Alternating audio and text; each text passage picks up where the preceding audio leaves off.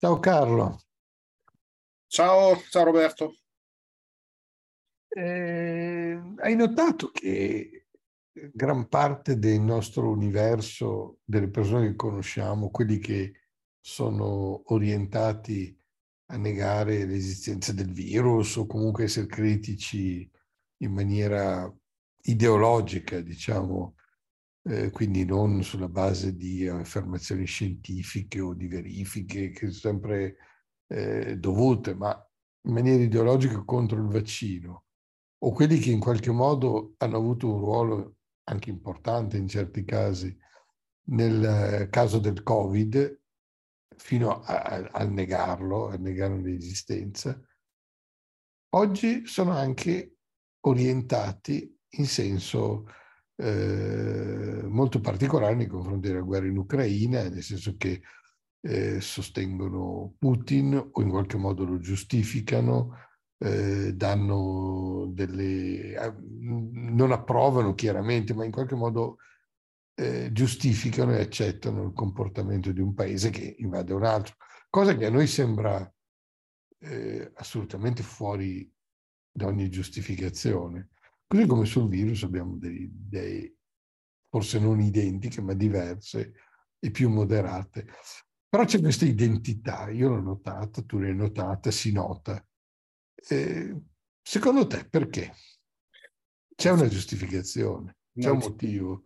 Eh, questa, diciamo, questa identità tra mondo, diciamo, cosiddetto Novax e putiniani è ormai un fatto acclarato anche del, del discorso mediatico e si è preso atto di questo.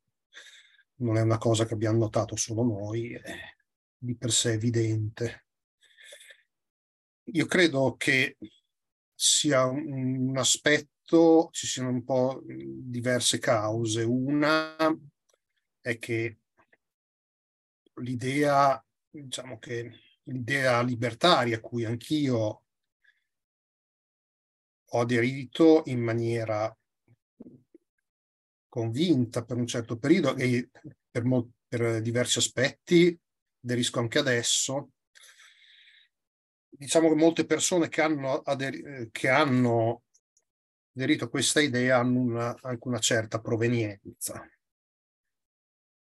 ad esempio anche certe, magari certe simpatie missine passate, cioè, diciamo di una destra forte più che destra sociale.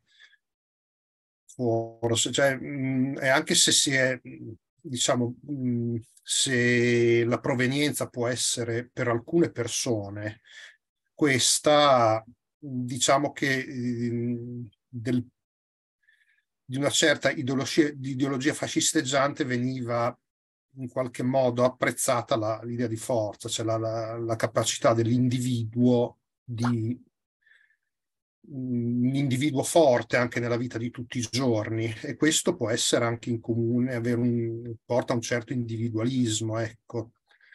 Magari ecco, questo, questi aspetti vengono, diciamo, persone, molto spesso sono anche persone che hanno delle attività anche piccole, piccoli imprenditori, piccoli, profes- piccoli imprenditori o professionisti che comunque tra l'altro si trovano in, ad avere a che fare con uno Stato, quello italiano, che nei confronti di queste persone effettivamente è di, parlo di Stato più che di singolo governo, uno Stato che nei confronti di queste persone, di queste figure, professionali sempre piuttosto ostile, anzi parecchio ostile, quindi c'è un insieme di, di fattori, cioè io a volte uso una battuta, cioè ad esempio nel mio caso anch'io sono avuto un passato diciamo di simpatie missine di alleanza nazionale, però nella mia adesione poi al, nel mio passaggio al, all'idea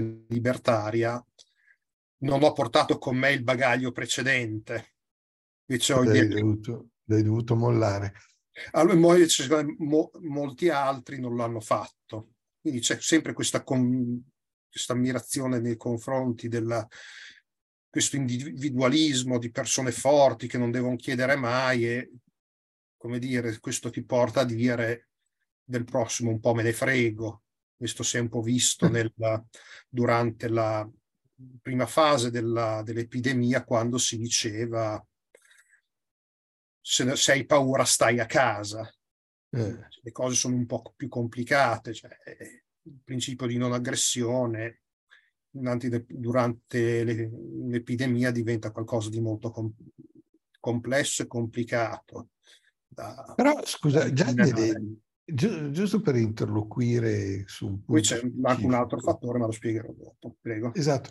No, c'è una cosa che, che eh, mi viene da far notare. Nella ideologia, nell'idea libertaria, c'è eh, una critica forte, eh, normalmente, insomma, una critica forte alla tripartizione, alla, alla divisione dei poteri. Perché, perché, viene fatta questa critica? Perché per molto del pensiero libertario, quello che storicamente si è determinato no, in questo secolo, il, eh, la, la, divisione dei poteri è puramente eh, formale, ma in realtà il potere, e, e soprattutto il potere economico, è detenuto da un'unica fonte. Quindi la divisione dei poteri, che è la base della democrazia liberale, non è considerata sufficientemente forte da garantire le Però, però aspetta, però eh, se noi eliminiamo la tripartizione dei poteri, eh, dobbiamo per forza di cose rivolgerci a un mondo in cui il potere, che comunque esiste,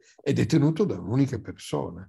E qui arriviamo alle ideologie totalitarie. Quindi dal libertarismo al totalitarismo è un passo troppo lungo forse. C'è altro, però c'è un altro aspetto in realtà del eh, libertarismo, più che fidarsi a una tripartizione dei poteri, che appunto cioè, ehm, diciamo, se ne fa poco di questa tripartizione perché tutto è concentrato comunque sempre all'interno dello Stato, è più favorevole, vede di buon occhio la divisione territoriale, cioè il federalismo, ad esempio sia il modello svizzero e un aspetto del modello americano che è quello del Senato, cioè l'aspetto relativo alla Costituzione del Senato. Cioè il fatto che, nel, ad esempio, che nel, mentre la Camera dei... sai che il sistema americano è un po' il frutto di tre aspetti, quello monarchico, democratico e aristocratico.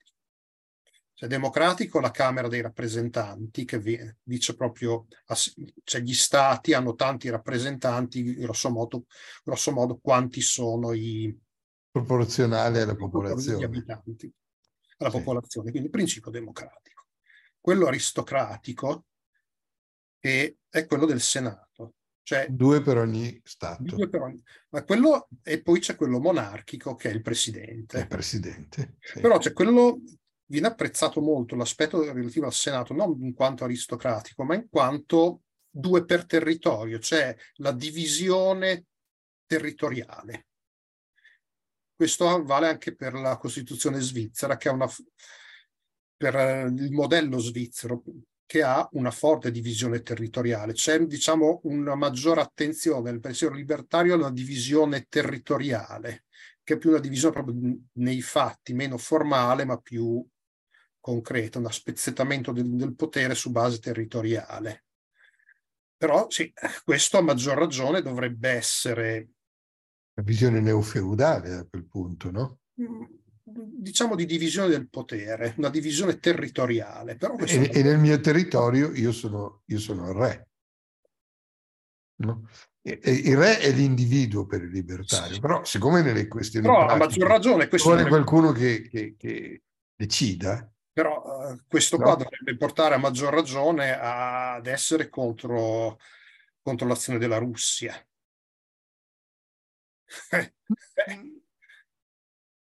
Secondo me sì, ma allora perché c'è questo cortocircuito?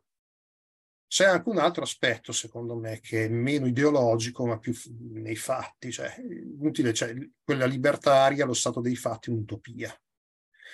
Nel senso che forse un giorno potrà anche realizzarsi, ma molto di là da venire ancora, salvo cataclismi che proprio non riducano lo, gli stati a disfarsi dall'oggi al domani. Però quando tu hai un'idea per, e la coltivi per decenni, ma vedi che proprio non si realizza, comincia ad avere un po' un'avversione verso nei confronti del mondo che ti circonda. Ed ti viene anche più naturale avere un'avversione nel, nei confronti del mondo che è più vicino a te, anche territorialmente, benché quello occidentale sia comunque un mondo più libero di altri. Però è quello che conosci e pertanto è quello che, con cui ti trovi ad avere a che fare. Cioè, chiaro che lo Stato, cioè noi non abbiamo un'idea di cosa voglia dire avere a che fare con lo Stato russo, con lo Stato cinese, però nella quotidianità, nella, quotidianità, nella quotidianità hai a che fare con lo Stato italiano, è quello che ti rompe le scatole tutti i giorni.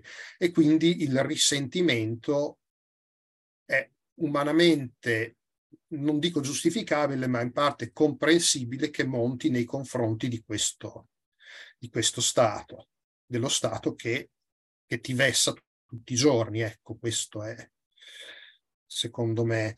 E con, la, con l'epidemia, con la pandemia, che le limitazioni sono state più, più forti, più immediate, le abbiamo sentite proprio sulla pelle tutti quanti, questa cosa è letteralmente esplosa.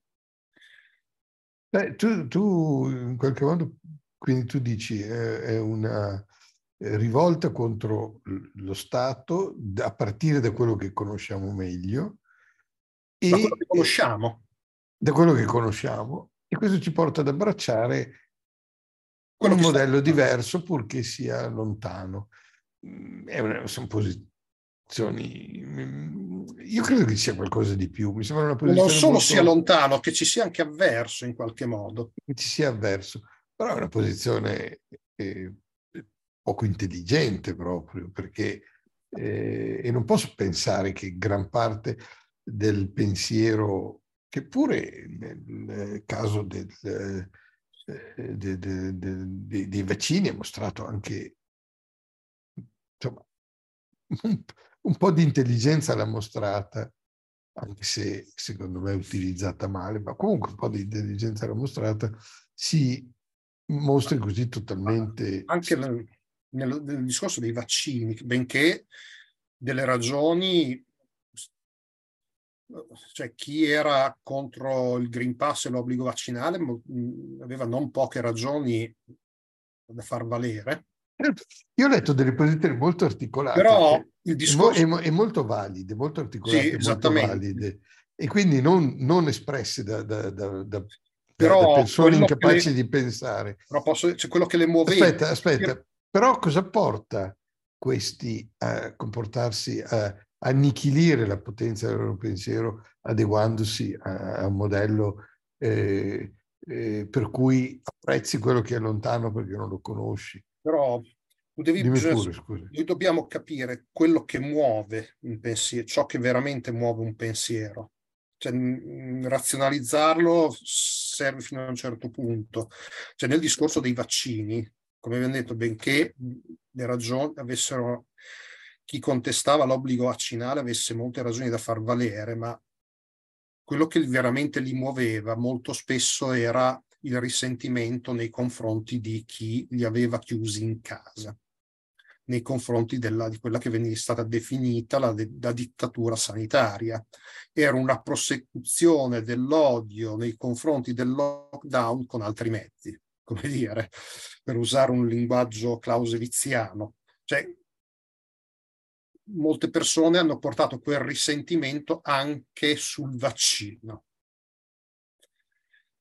E questo, cioè, tu li vedi anche adesso, benché la, stragrande maggioranza delle persone ormai si stia lasciando dietro le spalle tutto questo, chi 10% della popolazione tutti i giorni ti,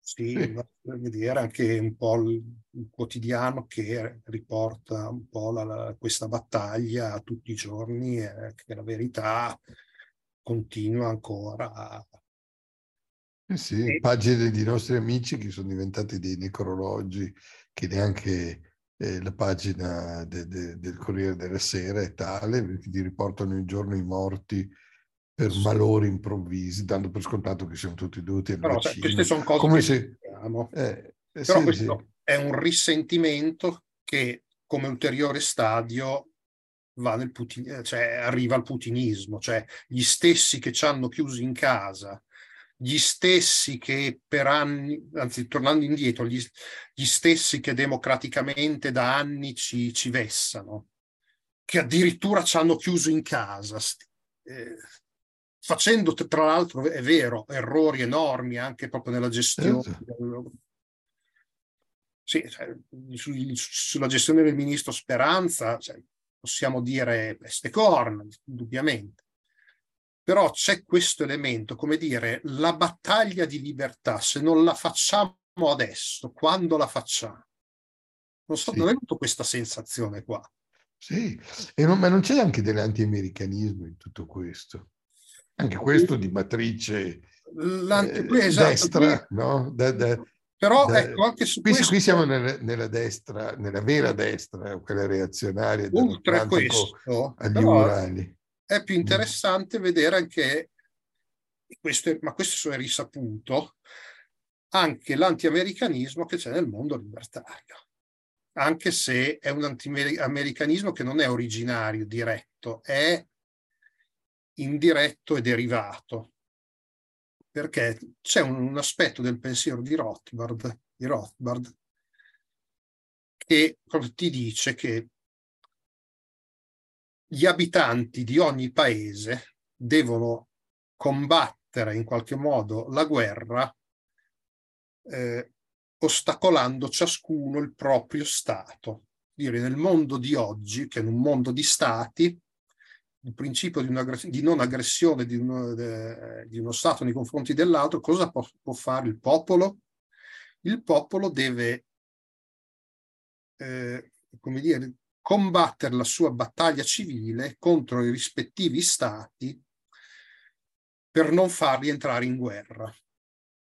Il che può essere, cioè, il popolo può avere degli strumenti in un contesto democratico occidentale, manifestazioni contro la guerra, eh, obiezioni eh, di coscienza comunque in qualche modo sì, le forme di protesta possono essere varie, ma cosa succede se una Cina o una Russia entrano in guerra invece?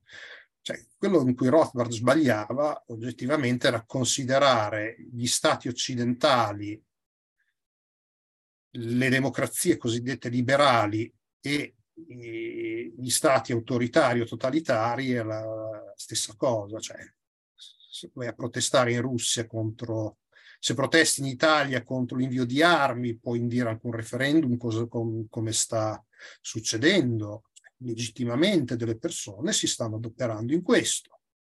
Non sono d'accordo, ma ci sta. Ma se in Russia vai a protestare contro la guerra, specie adesso... Ti becchi una condanna a una quindicina d'anni di Siberia, così ti passa Almeno 15 anni, l'altro poi... presidente è stato ne beccato 25. Cioè.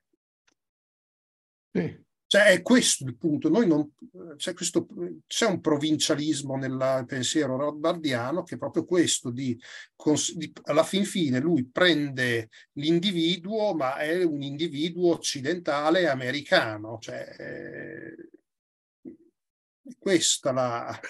Rothbard è uno che non si era mai mosso da casa sua. Appunto. Dubito che abbia mai visto l'Europa, ci sia mai stato. Eh, e noi, tra l'altro, un certo mondo, forse è poss- cioè, prima della guerra era possibile andare a visitare la Russia, visitare l'URSS era già molto più complicato. Oh, assolutamente. Cioè, ancora oggi, voglio dire, la cosiddetta globalizzazione, cioè quelli che sono gli uomini, gli individui globalizzati, solo, solo per modo di dire, c'è cioè uno per dire che, per, che, sono sempre persone che per affari girano il mondo, eh, atterro, che so, a Delhi, in India, Delhi o a Bombay e dall'aeroporto col taxi vado all'albergo a 5 stelle in certi quartieri. Devo sperare di, che in un tragitto, se passo in una zona un po' malfamata, che le, che le gomme della macchina non si buchino. Così. Perché lì è un mondo che anche il globalizzato non conosce minimamente. Tu mi hai detto che sei stato, in, stato spesse volte in Colombia, sì, magari certe zone eh, le hai rigorosamente evitate. Beh, io mi sono cacciato in zone abbastanza dure, però certi quartieri li ho evitati e non è, è, è, è impossibile andarci. Eh, appunto, non sono, non sono mm, è estremamente troppo pericoloso. Eh, appunto. Sì. Cioè, ci sono delle realtà che, che non conosciamo, certo. Però insomma, questo, questo vale anche per, per, per, eh, tanti altri paesi. Eh, vale certo, anche per però... noi, ci sono delle zone, eh, anche a Bologna, dove non giri volentieri la notte. Sì, però... Mm, sì, in una misura diversa, d'accordo, sono zone che conosci, noi ci facciamo, ci facciamo comunque un'idea del, cioè, anche l'avversario politico è quello con cui discutiamo alla fine. Sì, è quello che, a forza di discuterci, è quello che ti sta più sulle scatole. Sì, sì, sì. Sì, e invece sono delle realtà che sono talmente aliene, e quelle sono le vere alterità, le diversità, ma con quelle non veniamo mai a contatto.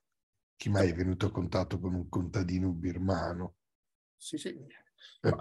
La stessa realtà della guerra, noi non, non la conosciamo. Però tornando, tornando, a noi, l'antiamericanismo non è solo questo, però c'è una, corrente, c'è una componente ideologica dell'anti, dell'antiamericanismo dei nostri. E secondo te non gioca sia contro il vaccino, sia contro il, il, il a favore de, della Russia, no? Io... sia contro, secondo me, eh, eh, io aspetto soltanto un po' di tempo, ma molte di queste componenti diventeranno anche antisemite. Noi ci, cioè andremo verso un, un libertarismo però, antisemita, cioè però, delle cose inconcepibili. Quello che tu stai dicendo, che c'è anche, un po' quello che dicevo all'inizio del, del nostro collegamento, è il venire da un certo mondo di ultradestra portandosi con sé il bagaglio. È, è, è quello secondo te?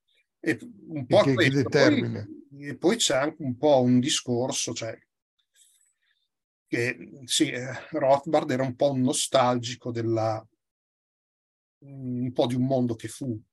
Sì. Perché della, questo vale della vecchia, de, della vecchia del, de, un po' del, del, perché questo vale per l'Europa, no? dall'Atlantico sì. agli Urali, sì. eh, de Benoit, no? Bene.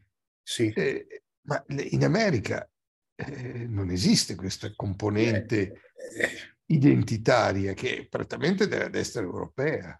Però c'è un'altra... Però c'è un, anti, un anti-americanismo americano che è potentissimo. Ma... Il libertarismo, il libertarismo americano è anti-americano. Ed c'è è filo sovietico, filo russo. Che eh, in realtà è a favore di una certa idea dell'America. Cioè, quando, in qualsiasi cos- in circostanza, in qualsiasi luogo, in qualsiasi idea, qua, cioè in qualsiasi...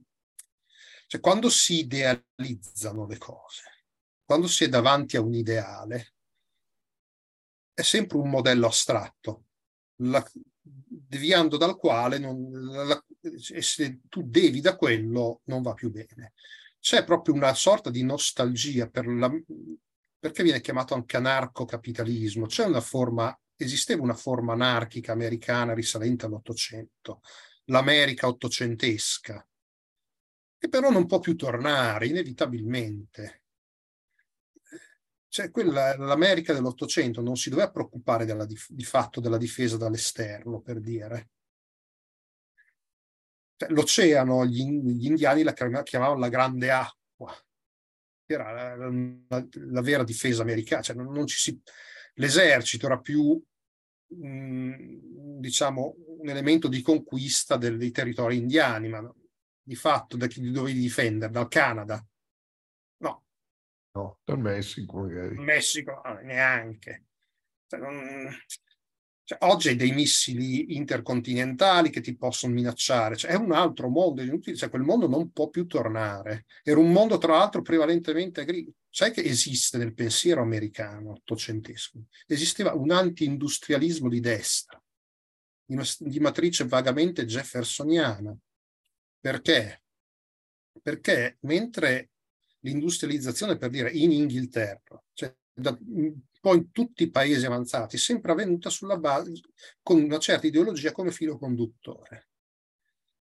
la Gran Bretagna, dove fu per primo, il paese della rivoluzione industriale, sulla base dei diritti naturali, della, della libertà, dell'idea locchiana dei diritti di proprietà, tutto quanto. Libertà, proprietà, Già in Francia l'industrializzazione ebbe come ideologia, come, come ideologia, come filo conduttore il sensimonismo, che è un'idea tutto fuorché liberale. Certo. In Germania il cosiddetto modernismo reazionario, in cui c'era gli Junker prussiani che erano questi, feud- di fatto questi feudatari, che c'era un modernismo tecnologico combinato con uh, forme con la diciamo dispo, dispotismo bismarchiano.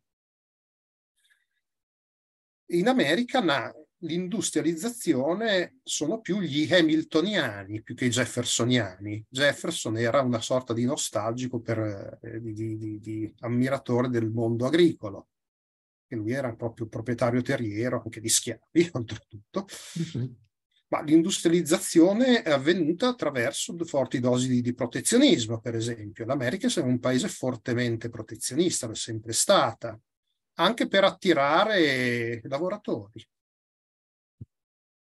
Perché alti salari, doveva, aveva bisogno di manodopera, doveva attirarli con alti salari, quindi c'era un certo protezionismo, che era poi quello che fece scoppiare la guerra civile, il nord protezionista, delle tariffe all'importazione e il sud doveva comprare macchinari dal nord, dal nord invece che magari dall'Europa a prezzo più basso. E da questo, da questo paese così descritto deriva un'ideologia che è soprattutto... Anti-industriale, antimoderna. Antimoderna. Ah, interessante questo quadro. E da qui deriva, secondo te, eh, anche la, la, la, l'accento libertario sulla proprietà privata, sul, sulla, eh, sulla definizione di proprietà, eh, che è soprattutto il confine, no? la recinzione, sì. la terra. La terra. Eh, la terra perché esistono tanti altri tipi di proprietà, ma per il libertario è fondamentale. Quando è che tu... Ad esempio, se quando poni la proprietà intellettuale. Per esempio, che però viene negata. Eh, in realtà c'è un dibattito, eh questo coinvolge anche non libertari come, Bol, come, Michele Boldrin che ha scritto anche un libro a riguardo. Sì, sì, esatto. No, però, però il libertario tende a negare il valore della, libertà, della proprietà intellettuale perché la proprietà è la terra fondamentalmente. Sì. Il resto, Dare... stesso Hayek diceva alti steccati, buoni vicini. Esatto. È una Quindi... cosa che ha anche un suo fondo di verità, eh? empiricamente.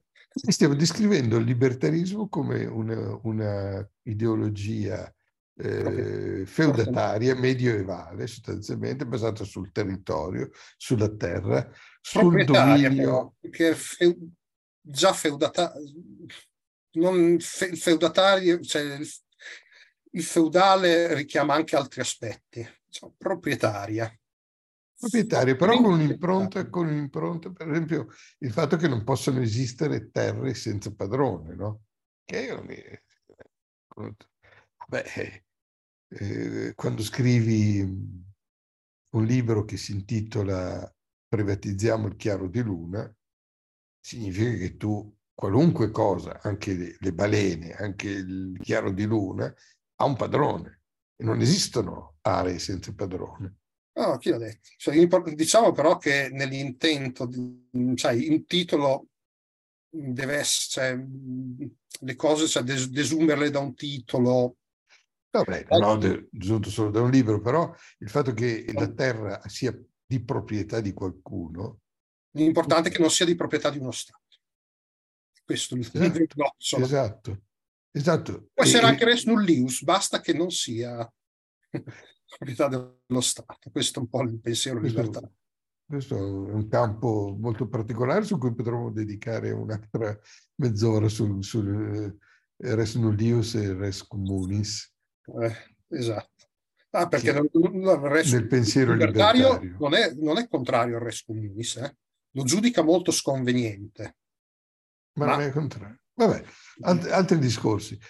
Eh, quindi l'origine eh, di, di, questo sentimento tu lo vedi quindi nella estrazione e nella eh, radicazione storica del, del, libertarismo che porta eh, gli attuali esponenti, la, maggior, la maggioranza degli attuali esponenti a abbracciare alla fin fine quest'idea che è meglio l'erba del vicino, anche se sembra tossica, la Russia di Putin, perché dobbiamo combattere lo Stato. Ma non esiste un libertarismo invece, io ci aggiungerei anche il concetto della rivoluzione, cioè il libertarismo deve distruggere lo Stato, non è mai visto come una evoluzione, ma è come una distruzione dello Stato, va estinto, no, non va estinto, va distrutto.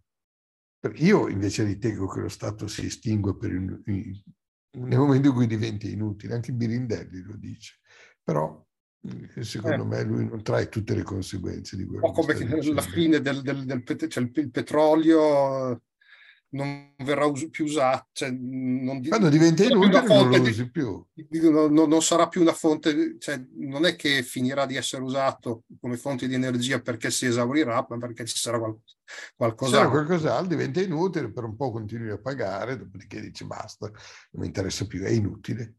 È l'evoluzione che hanno avuto tanti, tanti sistemi. Sì, però non, non è nel, secondo me nel mondo, nel, non c'è tanto la rivoluzione nella, nel um, libertarismo, del prendere, cioè la rivoluzione è il prendere il palazzo in armi. Cioè è, una difesa, è però la distruzione, la distruzione dif- violenta dello Stato. Più, più che altro una difesa, anche in armi, è un aspetto difensivo più che di conquista. Cioè, c'è, c'è un'immagine anche retorica del io sono nella mia proprietà e la difendo in armi piuttosto passo la vita a difendere in armi la mia proprietà. In una veranda con la lattina di birra e, la, e, la, e, lo, schioppo, e lo schioppo. E, lo schioppo. Ma eh, comunque sembra l'immagine di, di, una civiltà contadina in cui io sono proprietario di, di, di, un pezzo di terra, sono nella mia casa, nella mia veranda, con il mio fucile, il mio cane e la mia birra e nessuno si può avvicinare.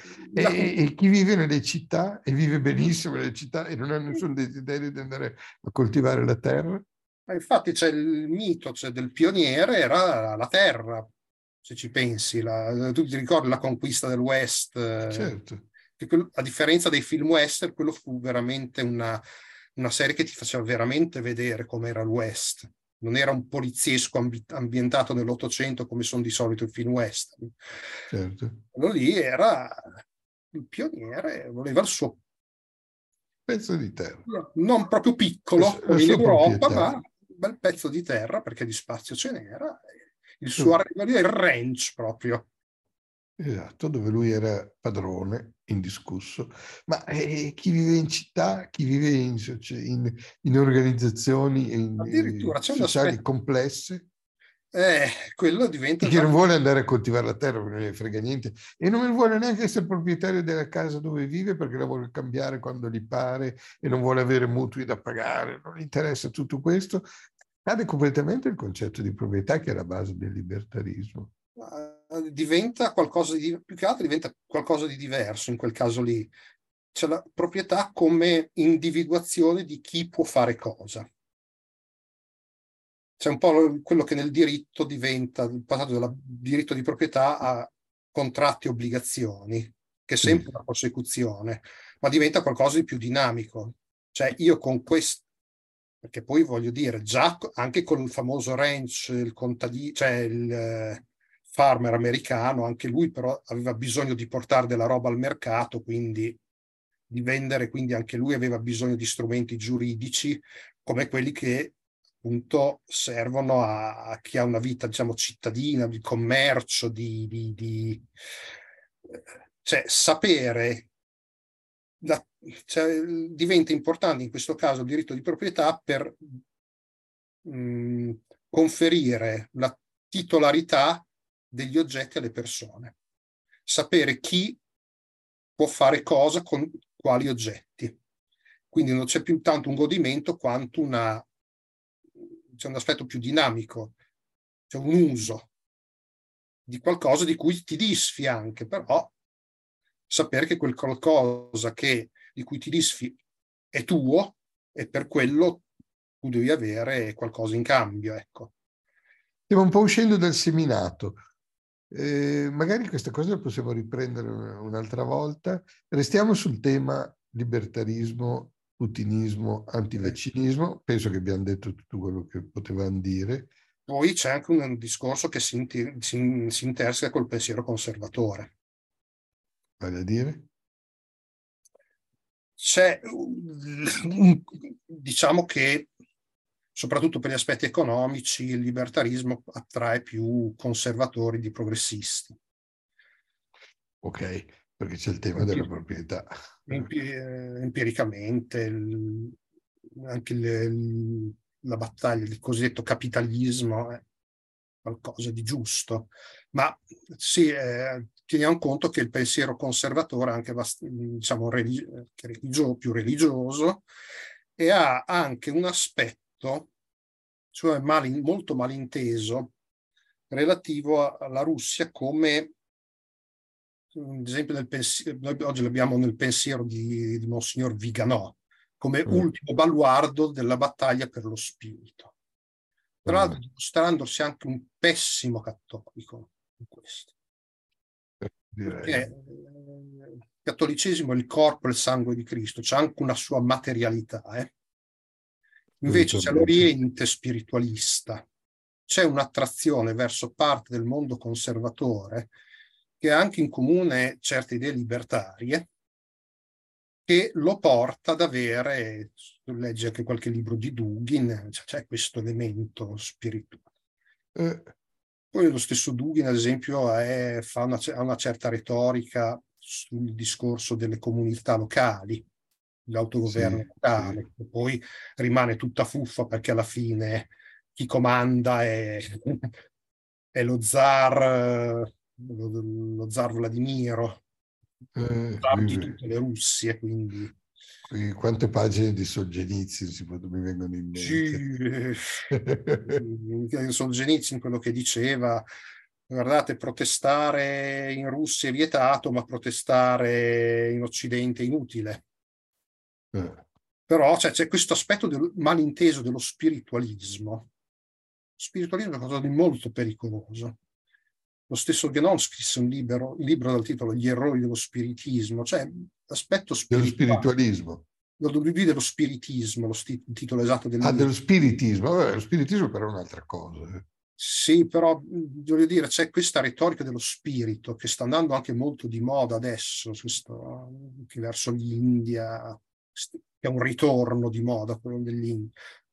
Uh, sì, contro il materialismo occidentale, c'è a destra questa, questa, questo aspetto, diciamo, mistico, ecco, questo neomisticismo. Beh, non scriveva contro il misticismo, perché la sua era scienza, non era, quindi aveva Cosa? le sue... La scienza dello spirito una eh. scienza, non è misticismo, non è sentimentalismo è però scienza, ha le sue regole. Sì, però una mistica anche quella alla fine. È una mistica, ma è una mistica che non è emotiva, non è sentimentale, non è, eh, non è eh, eh, spirit, spiritistica, no? Non però cioè, questo è, può essere in Genon, però nell'uomo comune, in Genon, sì, sì. Nel, religio, cioè, nel, religioso medio che viene attratto dalla, da, dalla Russia per questi motivi, c'è proprio uno spiritualismo grezzo, una, un neonimismo, un misticismo proprio. E, e, questo fa preso sui libertari. Sì, perché comunque molti libertari hanno, cioè, provengono da un mondo conservatore più che un mondo progressista. Per quanto anche sì, No, appunto questo c'è un po' un aspetto, anche questo che va considerato. Va bene. Eh, abbiamo buttato giù quello che de, de, i punti principali di un'analisi di questa comunanza tra di, di, questa coincidenza nelle persone tra posizioni anti, anti-vax, antiscientifiche e eh, questa trasformazione in un'adesione eh, perché c'è anche una misoginia. Una, una, diffidenza, una misoginia di fondo anche in queste persone. Sì. Cioè io voglio starmi a fare gli affari, faccio gli affari miei, nessuno mi deve dire cosa, cosa, cosa devo fare. Sai, con, con, sono situazioni di contagio, anche questa posizione viene messa in qualche modo in discussione. Eh, però te lo dici poi Putin quello che devi fare nel momento. Appunto, eh. che, visto il risentimento che ho verso chi mi ha imposto queste cose, mi appello al buon Vladimiro, perché Quale? tanto le sue proibizioni sono lontane. Esatto. Va bene. Ok. Alla prossima. Alla prossima. Salutiamo tutti e alla prossima. Ciao. Ciao a tutti.